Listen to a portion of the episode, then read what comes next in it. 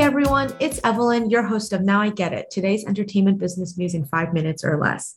In today's episode, we're going to be talking about the Marvel Cinematic Universe and how I believe they're on the precipice of continuing to be really fun and creative or being really annoying. By the end of this episode, you'll also be able to say, Now I get it. So tonight I was able to go to an early screening of the new Marvels movie Eternals. Um, I don't want to give too many spoilers because the movie technically doesn't come out till November, but I'll just say it was fine at best. Would you ever want to be described as fine by someone? That's basically a death sentence of boring. Um, I definitely looked at my watch a few times not a good sign.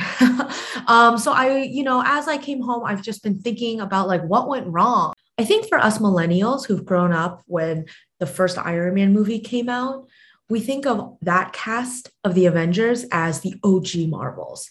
Um, I'm talking about Robert Downey Jr., um, Chris Evans, Mark Ruffalo, Tom Holland not Andrew Garfield or Tobey Maguire. Naturally, these actors age, even though these characters don't.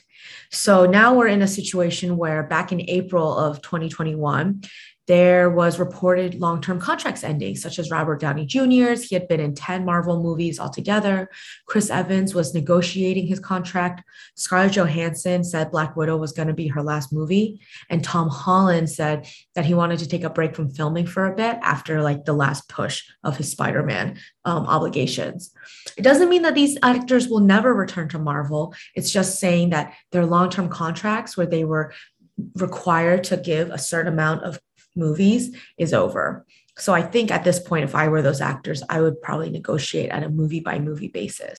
Now that we're moving into a new phase of Marvel superhero casts, such as the Eternals, I think Disney has to try hard all over again to get the audience excited about a whole new cast of characters.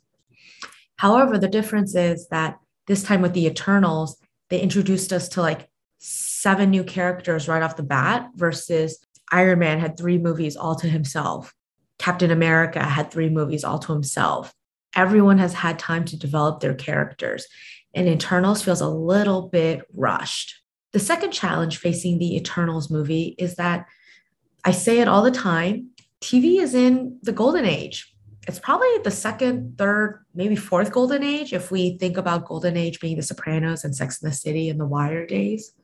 So movies are not just competing against themselves, especially not in today's pop culture world. They're competing against great TV shows, great series, great internet content. Hello, TikTok. I just feel like the movie was trying too hard, going from zero to 60, trying to be like the Avengers supercast. The last Marvel movie, Shang-Chi, was focused on one guy. And that was Marvel template for developing strong loyalty to different fan bases. However, with Eternals, you're getting so many different characters all at once, and you're supposed to fall in love with them and develop relationships with them as if you had multiple movies leading up to it. That's where it's kind of a stretch. And because they crammed so many different characters into each into the movie, it just felt like everything was so rushed. It also just felt long as heck, like I told you. And there was just no proper time to build up the superhero. And I felt like Gemma Chan, who's the protagonist, was really annoying. And I'm really not trying to be anti fem here when I say that. You'll have to watch the movie to judge for yourself. Check my Zeitgeist reviews. That's at Zeitgeist Reviews on Instagram. I will give recognition to the pros of the movie.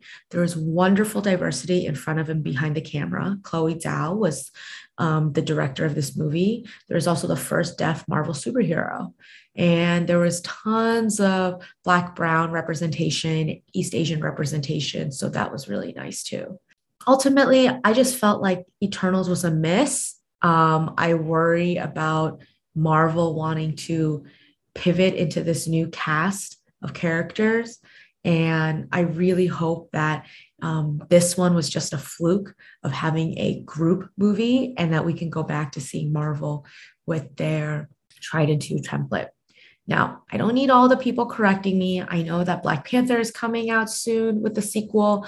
I know that Doctor Strange has a sequel. Thor 4 is in the works.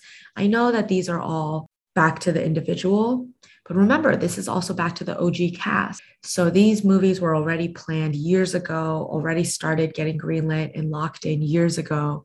So I just wonder what the future of Marvel template will look like. That's it for today's episode. I hope you enjoyed it and learned a little bit something about the Eternals movie before it comes out. Um, but ultimately, you know, regardless of what I say, I would love for you to be the judge of it yourself. And I will catch everyone tomorrow. Have a good day, everyone.